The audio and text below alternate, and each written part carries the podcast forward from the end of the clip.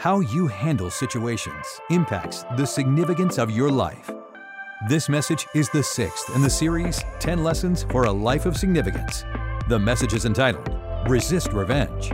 Here is Pastor Dale O'Shields.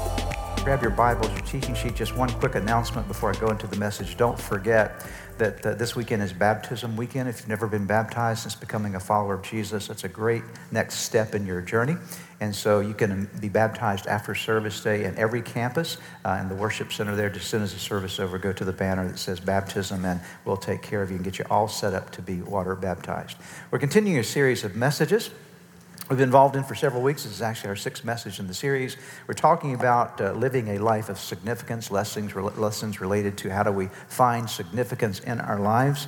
I want to talk to us this weekend about a, a, very important topic that every one of us will deal with from time to time, uh, if not fairly regularly in life, and that's the whole idea of having to, having to resist, learning to resist something called revenge.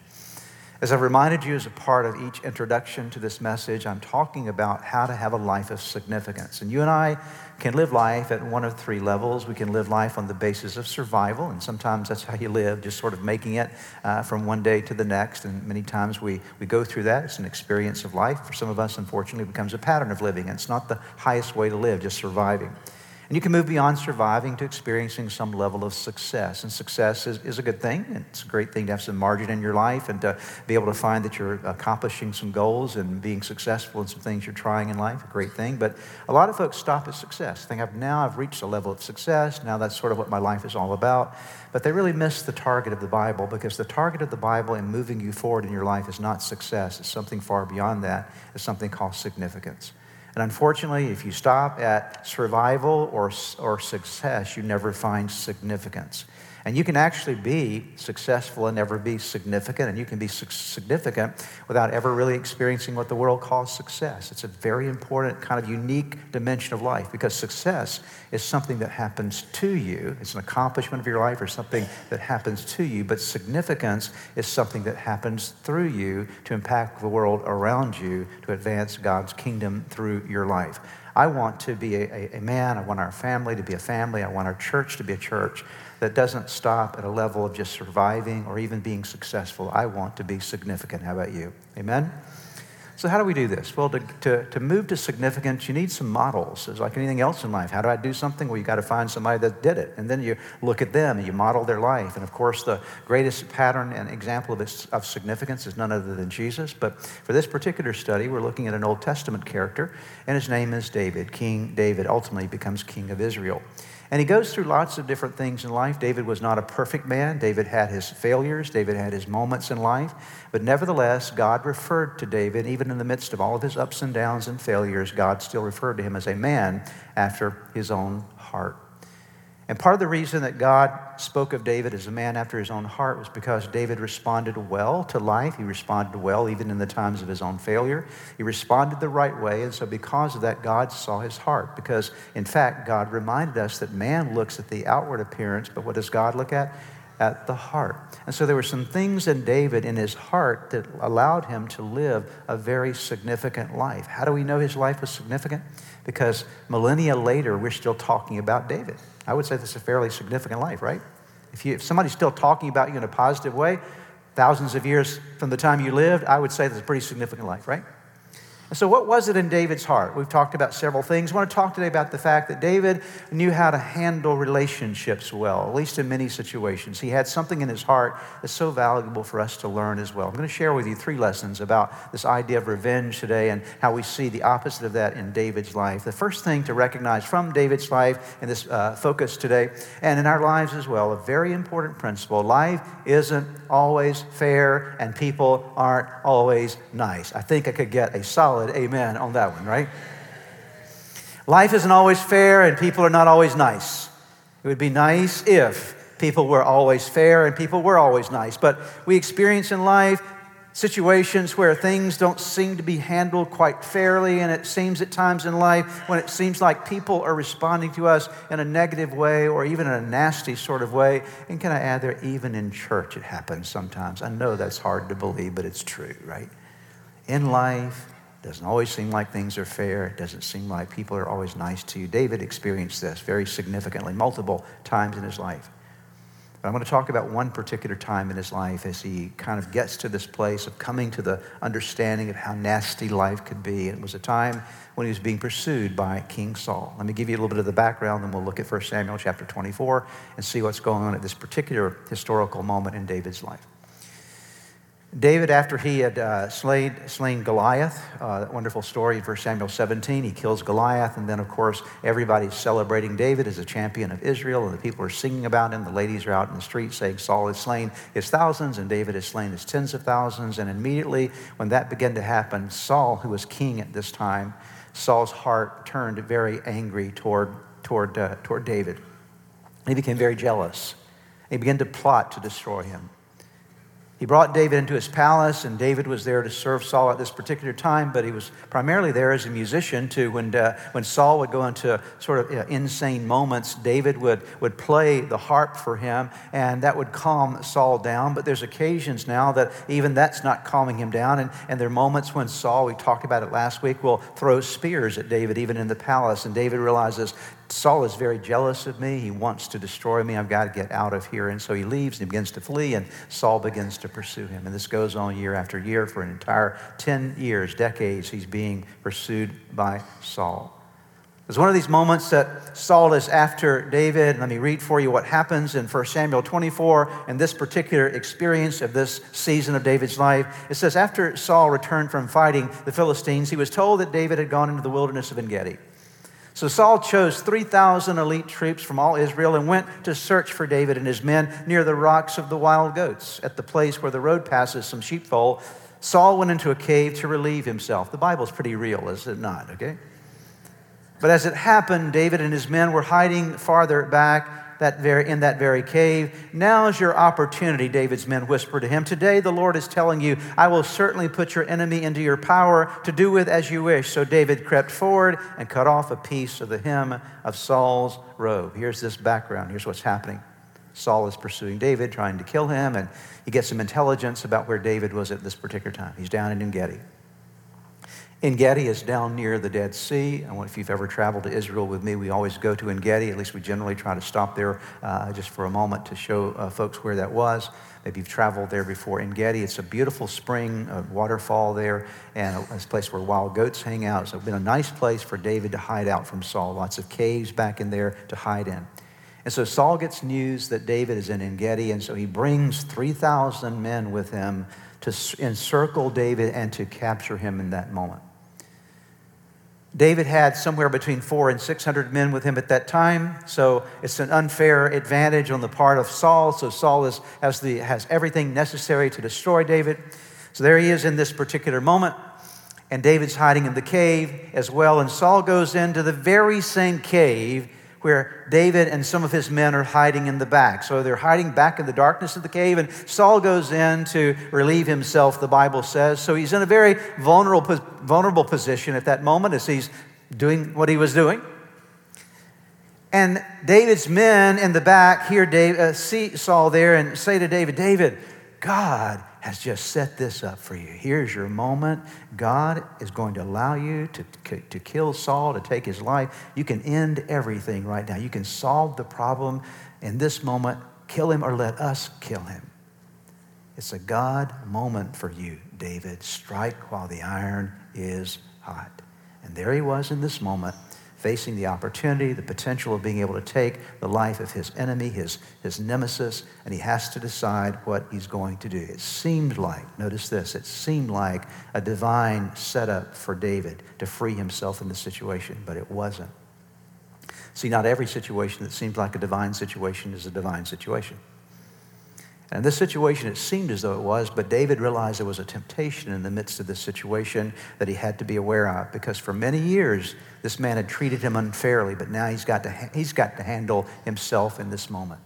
And I want you to see something about David that's reflected in 2 Samuel. I'm going to I'm going to fast forward you quite a bit forward, several years forward in the story, and then we'll get back to where we are in the story in just a moment.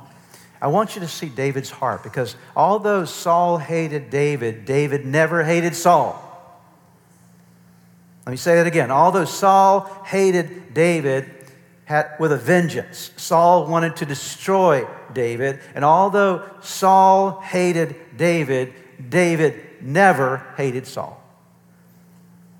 David had all the reason in the world to hate Saul because he's being pursued by him. He's done nothing wrong. David never did, did, anything wrong to Saul. He was always supportive of Saul. He was always trying to help Saul. He was always there to serve Saul. And so he'd never done anything wrong, but life isn't always fair and people are not always nice. And so here's David on the end of this, and we we got to see how he's going to handle it. So I'm going to fast forward to several years to the time that Saul actually dies. He's killed in battle. And you would think, what would you normally think of when somebody who is your enemy is killed in battle? What kind of song would you write about him? Hallelujah, he's gone, okay? Thank you, Jesus, I'm delivered. You would think that they would write a song like that. But I want you to hear right now the song that David wrote when Saul was killed in battle. It will show you something about the purity of David's heart. 2 Samuel chapter, chapter 1, beginning in verse 17. He's just gotten news that Saul and Jonathan had been killed on Mount Gilboa. And so David now does this. Then David composed a funeral song for Saul and Jonathan. Well, this, this is going to be interesting, right? What is he going to write in the funeral song? And he commanded that it be taught to the people of Judah. It is known as the Song of the Bow. It is recorded in the book of Jashar. Now, here's the song Your pride and joy, O Israel, lies dead on the hills. Oh, how the mighty heroes have fallen. Don't announce the news in Gath. Gath was a Philistine territory. Don't proclaim it in the streets of Ashkelon, another enemy territory of Israel. Or the daughters of the Philistines will rejoice and the pagans will laugh in triumph. O mountains of Gilboa, let there be no dew or rain upon you, nor fruitful fields producing offerings of grain, for there the shield of the mighty heroes was defiled. The shield of Saul will no longer be anointed with oil. You hear the grief in David's heart? Can you imagine having the same kind of heart toward your enemies? The bow of Jonathan was powerful, and the sword of Saul did its mighty work. They shed the blood of their enemies and pierced the bodies of mighty heroes. How beloved and gracious were Saul and Jonathan. Saul was never gracious. But in David's heart, what was his attitude? Even my enemy, I'm going to view as being gracious. He, how beloved and gracious were Saul and Jonathan. They were together in life and in death. They were swifter than eagles, stronger than lions. O women of Israel, weep for Saul, for he dressed you in luxurious scarlet clothing and garments decorated with gold. Oh, how the mighty heroes have fallen in battle. Jonathan lies dead on the hills. How I weep for you, my brother Jonathan. Oh, how much I loved you, and your love for me was deep, deep, deeper than the love of women. Oh, how the mighty heroes have fallen, stripped of their weapons, they lie dead. If nothing else will show you the heart of David, this should show you the kind of heart that David had. He could have easily written a, a funeral song celebrating the fact that his enemy was gone, but instead, David lamented the loss of his enemy. Jesus taught us something about how to deal with life when it's not fair and how to deal with people when they're not nice. Listen to the words of Jesus in Matthew 5 11 and 12. Blessed are you when people insult you, persecute you, and falsely say all kinds of evils against evil against you because of me. Rejoice and be glad, because great is your reward in heaven. For in the same way they persecuted the prophets who were before you. Jesus said you can experience, you're going to, you can anticipate in life experiencing moments that people are not going to be nice and life will not seem fair, but rejoice and be glad.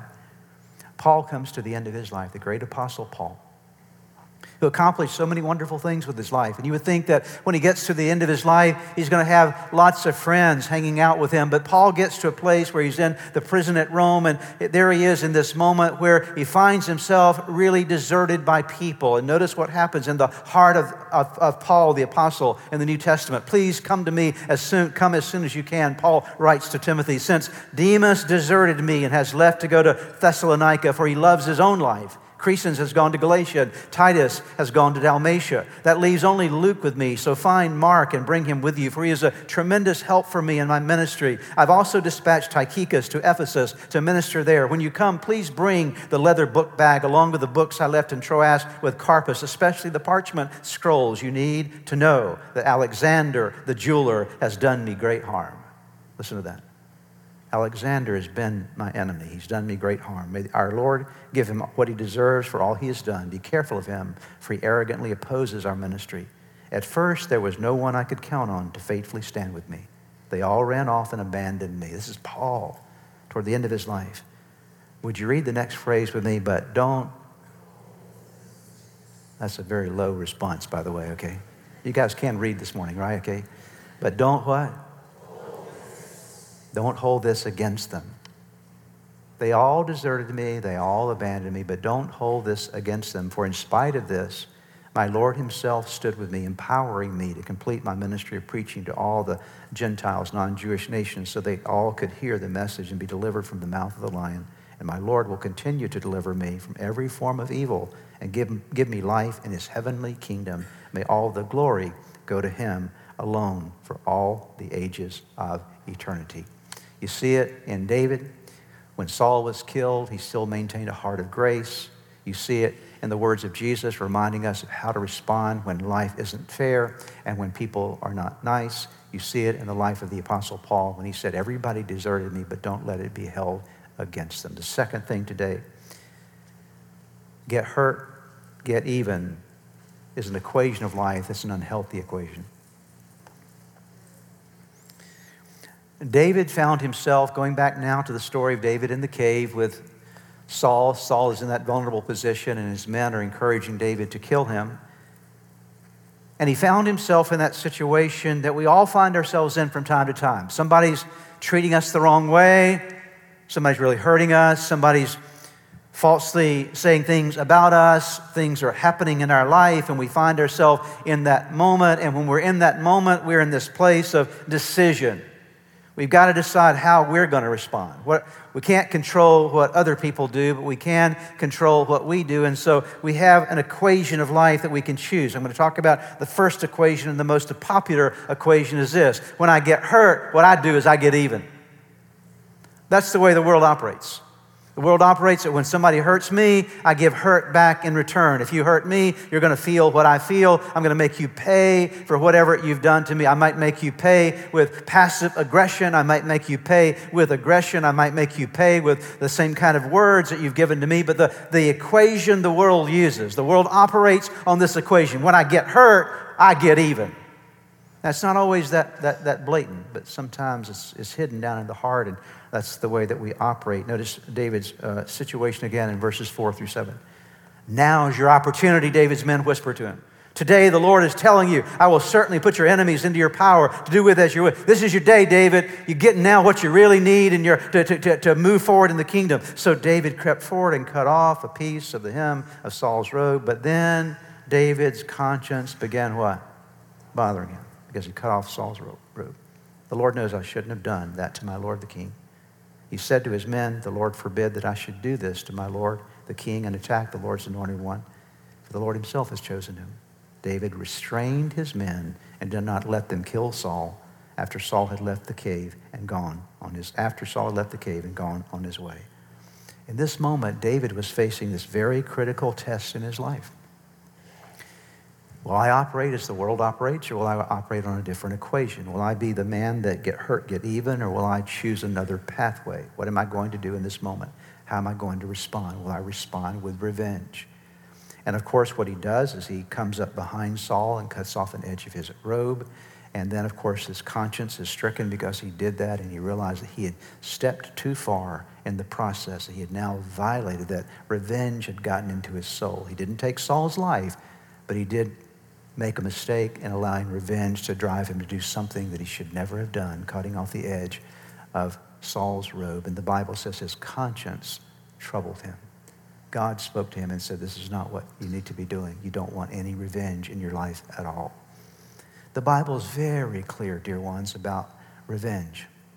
It's very clear about giving people what they give to us. The Bible is very clear that we should never operate in a spirit of revenge in our life, grudges that we hold against people, and bitterness that we carry in our hearts towards someone. It's one of the most common passages you'll find all through the books of the Bible of dealing with any kind of heart of revenge and anger and resentment and bitterness in our life. It should never have a place in our hearts. David learned this. We need to as well. Leviticus 19, verse 18. Do not seek revenge or bear a grudge against anyone among your people, but love your neighbor as yourself. I am the Lord. Proverbs 20, 22. Do not say, I will pay you back for this wrong. Wait for the Lord, he will avenge you. 1 Peter 3 9, do not repay evil with evil or insult with insult. On the contrary, repay, repay, evil with a blessing, because to this you are called so that you may inherit a blessing. So again, what you give is what you receive. If you want a blessing, you need to be a blesser. Hebrews 12 15, see to it that no one falls short of the grace of God, and that no bitter root grows up to cause trouble and defile many. Ephesians 4 26 and 27, in your anger, do not sin. Do not let the sun go down while you're still angry. And do not, do not, do not give the devil a foothold. All these verses, and I could have given you literally uh, scores more, deal with this kind of an attitude in our life. Now, why is God so anti revenge? There are lots of different reasons. I'm going to give you two today, and then we'll move to our final point together. Why is God so anti revenge, and why why is this linked even to significance? You're talking about significance, Pastor, and so why are you, why are you linking this with significance? Because revenge will destroy your significance. And the reason that God is so big on dealing with this issue in our life is, is for two primary reasons, I believe. There are a lot of reasons. Let me give you two primary reasons why revenge is a bad choice, why this equation, get hurt, get even, is always bad. It's an unhealthy way to respond to life. Number one, because anytime you hold a grudge against someone without you realizing it, something starts happening inside of you. And part of what happens inside of you is your heart begins to get hardened and you don't even realize it. You begin to get hard on the inside. You begin to form things that are resistant on the inside to other people, and you begin to form this stuff internally. And, and, and, and what happens is you, you develop a hardened heart. Your heart is no longer as tender to God. And so when you're not tender to God, uh, you're, you're, uh, you're, you're going to make mistakes in life, obviously. You'll not be able to respond to God well. And so, revenge or anger or grudges always makes you harder on the inside. It never makes you softer, more tender. We all want to do things in life that make us softer toward God rather than harder. Amen? Got it? Okay. But revenge does that. Grudges do that for you. Here's a second reason. I'm, co- I'm covering these two very quickly. We talk, we actually spend a whole message on this, but uh, I'm not going to today. I'm just going to kind of touch on it briefly. Why is revenge so bad? Second reason I think is because what revenge does, it becomes an emotion inside of you that gets kind of pressed into your soul. And when, when you're angry at someone, you have a grudge towards someone that you're not willing to let go of and forgive and release, when that happens inside of you, it, it, whether you realize it or not, not only does it make you hard, but it also drains your energy because you're, you're suppressing something and repressing something internally. And what's happening is you may not realize it, but that, that grudge is working on you. It's draining. It's like a battery drain. And it's like, uh, you ever had your, maybe your computer or your phone, uh, your, and you got, and, and the battery's draining really quickly? Anybody know what I'm talking about? It's like, why is my battery going down so much? And then you finally check, you got, you got a certain app or several apps on that are battery draining apps. Anybody help me know? Are you with me this? Everybody lot? Are you awake this morning? I'm just trying to find out, okay? okay. Am I, am I talking to myself up here? I just want to make sure I know. Okay. Have you had that experience? Yes. And then you find out, oh, the problem is I had this app running and it's a bad app and it's, it's draining my battery. I'm going to delete that app or I'm going to uh, shut it down. And so that's revenge. Revenge gets in you and it's like a, it's like a bad app and it starts draining your energy and you walk around, I'm so tired, I'm so worn out, I'm not even sure why. And what's going on is that that, that anger is just draining resources from your life. And by the way, we need all the resources we can get, right? And so if we are letting something drain us of that or make us hard, it's never a good thing. So life isn't fair, and people are not always nice. When life isn't fair and when people are not nice, what do we do? Equation number one is get hurt, get even. Not a good equation. Let me give you the second equation. The second equation get hurt, give grace. Say it with me get hurt, give grace. That's the, that's the healthy way to live, and it's the holy way to live. It's both healthy and holy. This is something that we learned from David. David, in this situation, had to make the choice to respond in a gracious way. He, he, he, he creeps up behind Saul and he cuts off the edge of his garment. And in that moment, as I mentioned a moment ago, his conscience begins to, begins to bother him because he, he realizes that he stepped out of grace. He stepped away from what he ought to be as a man after God's own heart. He's, he's, he's, he's stepped into some territory that's dangerous territory. He's stepped into a place where his heart can start to be hardened and bad things can start happening on the inside of him. And so he immediately, once he recognizes it, he, he repents. He's aware of this and he, he deals with it in his heart because he knows where it's going to take him. His repentance was valuable to him in this moment because was the very thing that kept him from making a very, very bad decision in his life. And when you and I recognize revenge, grudges, bitterness, anything in our heart toward another person that's anything less than grace, it's when our conscience needs to get a hold of us and shake us up and say, you know what? Don't go there. Don't let that be a part of your life. Jesus calls us to live an extraordinarily, miraculously, super, miraculous, supernatural life of grace. Let me ask you a question. When you've messed up in life, what do you want from people? What do you want? You want grace. Jesus teaches us that part of grace is learning how to forget people who've hurt us, who've damaged us in some way. When life wasn't fair and people weren't nice, Jesus said, I want to teach you how to respond graciously. And he gives us a story in Matthew chapter 18 that is valuable to this. I'm not going to read the story for you. I'm going to tell the story to you. I'll read one verse in just a moment for you. But I, want, to, I want you to get this story. And it's the story of Jesus. He said, he, he responded to Peter one day because Peter came to him and said, Lord, how many times do I need to forgive anybody? Would seven times be enough? Peter, I'm, I'm convinced, felt pretty proud of himself when he said it seven times. I mean, Jesus, you got to think I'm a pretty awesome guy. I'm willing to forgive people up to seven times. Don't you think that's enough? By the way, seven is the number of perfection. And so he's thinking he's being, if you will, perfect in that. He was looking for, for, some, from, for some accolades from his, his Savior. He wanted Jesus to pat him on the back and say, Way to go, boy, I'm so proud of you. Seven times, that's awesome. Most people stop at two, some at one, some will not forgive at all. You're awesome, Peter. But Jesus said, No, no, time, time out, Peter. No, no. I want you to forgive 70 times 7. Now, some of you are already doing the math right now. That, that's 490. Jesus was not saying 490 times. He was using the illustration. This needs to be a continual pattern of your life. Some of you are at 489 right now. You're waiting for 490 so you can kill them, right? It's like 490 is over with, okay? Not what Jesus was saying.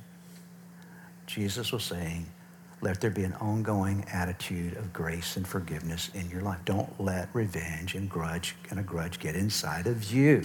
Don't let that happen. Learn to walk in grace. And then Jesus gave a parable. Here's the story. Jesus said, Let me tell you a story about a king. He had, had some servants that owed him a lot of money. So one day the king made the decision. You can read again this in Matthew chapter 18. One day the king made the decision to call all of his accounts in. Say, okay, everybody pay me up now. You owe me whatever you owe me. Bring it up. We're going to settle all the books. Let's get everything right. He had one particular servant that had a very significant line of credit. He had, he had borrowed up to uh, 50 million silver coins. Think about that. 50 million. I'm giving it into, in today's kind of translation of it. 50 million silver coins. And so the king calls in the accounts, and the man who owes the king 50 million silver coins runs to the king and says, King, I, I can't pay this. I don't have it right now. Give me some time. I'll try to get the money for you. I'll try to pay you back. And the king said, No, you, you need to give it to me now. He said, I can't pay you now. I can't do it. And so the king, the Bible said, felt mercy, felt compassion, felt grace on the servant, and he forgave him the entire debt, all 50 million silver coins. He said, You know what? I'm just going to tear your bill up. How many like to call MasterCard when you get home today and say, Read Matthew 18, right? Completely free of debt. Owed nothing at all anymore. But the Bible says, Jesus in this parable, interesting because Jesus, Jesus said, This man then, he turned around and left the king. And what would you think he would be doing when he left the king? But if you, if you, if, if you did get a, a note from MasterCard and Visa saying, All of your bills are forgiven, what would you do? You'd be shout. I mean, we would hear hallelujahs all over Montgomery County, Frederick County, right? But the Bible says that this man ran out of the king's presence and he thought, Oh, I remember Joe here, and Joe owes me a hundred silver coins. I'm going to go get my money from him. So he runs over, I'm using Joe. This is not in the Bible, by the way. I'm paraphrasing the story just so you understand, okay? So he runs over to Joe and says, Joe, buddy, you owe me a hundred, hundred silver coins. I want you to pay me and pay me right now. Give me what you owe me.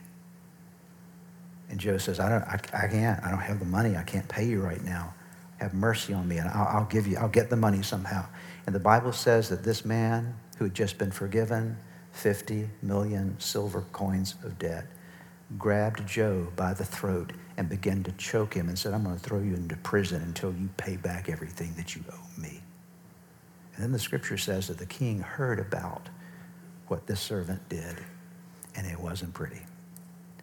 The king brought him back in and said, Don't you understand that I forgave you all that debt? Did you somehow forget how much debt I forgave you? And then you go out and treat your fellow servant like that? Do you understand how much of a discrepancy that is? Because I have operated with you in grace, and you've operated in a spirit of revenge, judge, uh, grudging. And he has the servant thrown into prison, where the Bible says very clearly that he was subjected to the tormenting of the prison, prisons, prisoners there. Because revenge will always lead to torment in your life. And in this story, there's a lesson for you and me. The lesson for you and me is this it's never healthy to walk in anything less than grace. Amen? Grace, did this man deserve to be forgiven of his $50 million debt? No. It's not an issue of deserving. It has nothing to do with deserving. It has to do with the attitude of the heart, how we respond to people. It's related to the whole concept, if you will, of of, of, forgiveness, the whole concept of significance. Notice the verse 35 of Matthew chapter 18. Why don't we read this together aloud and loudly? Here we go. In the same way, my heavenly Father will deal with any of you if you do not release forgiveness from your heart toward your fellow believer. Ephesians 4 31 and 32. Get rid of all bitterness, rage, anger, harsh words, and slander, as well as all types of evil behavior. Mark 11 25. But when you are praying, first Forgive anyone you're holding a grudge against so that your Father in heaven will forgive your sins too. Romans 12, 17 through 21. Never hold a grudge or try to get even, but plan your, your life around the noblest way to benefit others. Do your best to live as everybody's friend. Beloved, don't be obsessed with taking revenge, but let, let leave that to God's righteous judgment. For the scriptures say, if you do not, if you don't take judgment, justice in your own hands, I will release justice for you, says the Lord. And if your enemy is hungry, buy him lunch. Win him over with kindness. Your surprising generosity will awaken his conscience, and God will reward you with favor. Read verse 21 with me. Never let evil defeat you, but defeat evil with good. Let me wrap up here today. God had a plan for David's life. Would you agree? What was God's plan for David's life? To take him from being a shepherd boy in Bethlehem to becoming the king of Israel, right? That was God's plan for, for David's life. David, in this moment in the cave, could have taken things into his own hands at that moment and he could have put a knife in Saul's back and he could have killed him that day. He could have gotten revenge for the way he'd been treated. And even after he cut off that little edge of his garment, he responded the right way in grace. Why? Because I think David understood something. I'm not going to take this into my hands. I'm going to, try, I'm going to deal graciously with my enemy. And when I deal graciously with my enemy, I'm opening up the blessing of God, of his favor in my life for significance. Here's what I would say as I'm wrapping up today. I think if David had killed Saul that day, if David had put a knife in Saul's back that day, I don't think we would have heard anything else about David in the Bible. I believe that would have been the day that David's story in the Bible would have walked off the pages of the Bible and God would have brought somebody else in to that situation. Because listen, how you deal in life when you're hurt and how you deal in life when people aren't fair and situations aren't fair, how you respond in your heart. I'm talking about in your heart, in your heart, what happens in you, because what happens in you, in your heart's the most important thing. Out of the abundance of the heart, the mouth will speak. What's in your heart controls your life. All these verses that describe these things that go on in our heart. But how you handle a desire for revenge in your life will determine the significance of your life. Today, by God's grace, our prayer is God, would you remove every grudge in my heart? Would you remove every spirit of revenge in my life? Lord, would you allow me, instead of following the equation of the world that says get hurt, get even, would you help me by the power of the Holy Spirit to follow the equation of the kingdom that when I get hurt, I give grace? Amen? Let's pray together. Father, thank you this morning for your word. We're grateful for the word of God and how it challenges us and changes us and calls us to live in new and fresh and different ways, to live the kingdom way. Lord, our ways are not your ways, and our thoughts are not your thoughts. We need to learn how to live your way.